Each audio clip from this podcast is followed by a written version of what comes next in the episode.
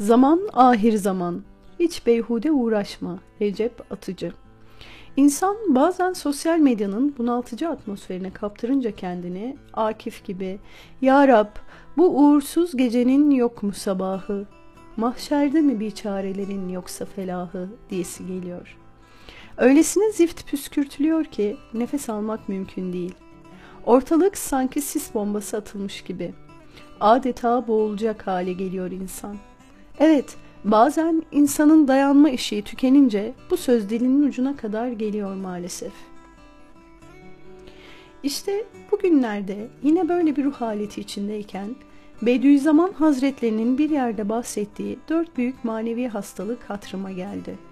Onlar sırasıyla yeis, ucup, gurur ve suizandır. Hazreti Pir ilk olarak yeis üzerinde duruyor ki diğer üçünün de bir yönüyle bundan kaynaklandığına dikkat çekiyor. Yani diğer bir ifadeyle yeis her türlü hayır ve güzelliğin önünde duran en büyük engel olduğu, bu yüzden şayet bir insanda ümitsizlik varsa onun iflah olmasının çok zor olduğunu ifade ediyor. Çünkü içinde bulunduğu ümitsizlik atmosferi ona zaman ahir zaman hiç beyhude uğraşayım deme. Ümmeti Muhammed artık bundan sonra belini doğrultamaz şeklinde şeytanın vesvesesini fısıldıyor. Bu da onun kolunu kanadını kırıyor ve iş yapma azmine büyük bir darbe indiriyor. Böylesi bir düşünce içinde bulunan ve bu düşünceleri dillendiren bir insan hem kendi dünyasını hem de içinde bulunduğu heyetin dünyasını karartıyor ve yıkıyor. Halbuki bu düşünceler içinde boğulmak üzere olan insan bulunduğu o atmosferden kurtulup biraz sağına soluna baksa ve etrafta olup biten güzelliklere kulak kabartsa durumun hiç de öyle olmadığını görecek.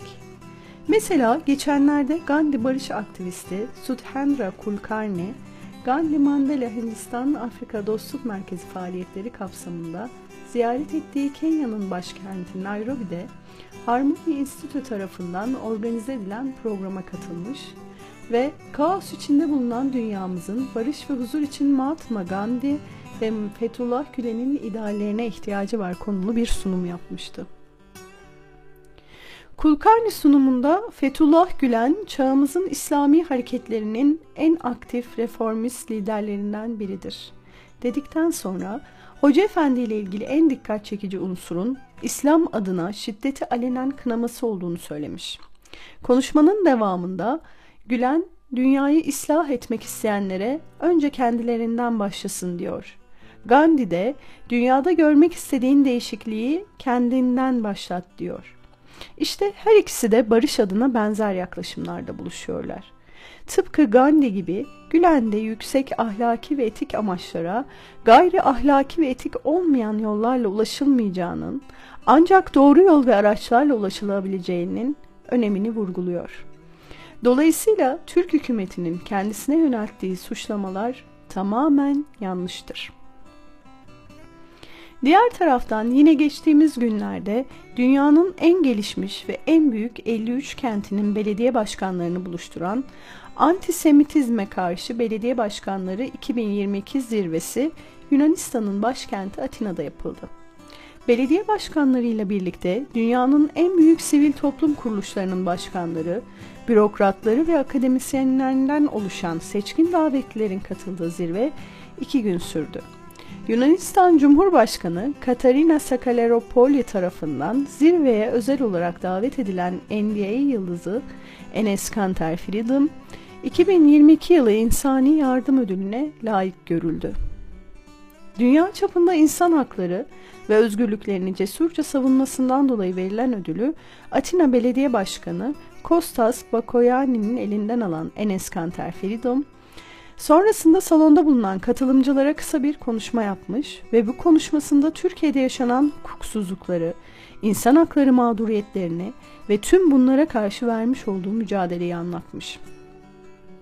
Onun konuşmasını salondaki katılımcılar adeta film izler gibi büyük bir ilgiyle dinlemişler. Evet, burada yazı sınırlaması olduğu için sadece iki örnekten bahsettim. Sosyal medyada psikolojik savaş havası estirenlerin gözümüze taktığı siyah gözlüğü çıkarabilirsek sanırım dünyanın farklı coğrafyalarında daha bunlar gibi nice güzelliklerin olduğunu görebiliriz. Yeter ki parlak yüzünü üstümüze çevirmiş biraz da bana bak diyen güneşe doğru bakabilelim. Arkamıza dönüp gölgemize takılıp her yer karanlık, mahşer mi ya Rab türküsü söylemenin ne kendimize ne de başkalarına faydası var. Leylak, erguvan ve zambak kokulu baharı hiç yoktan var eden Allah, bu kıştan sonra mavi, mor, rengarenk baharı da yaratmaya elbette muktedirdir. Görelim Mevlam neyler, neylerse güzel eyler. Vesselam.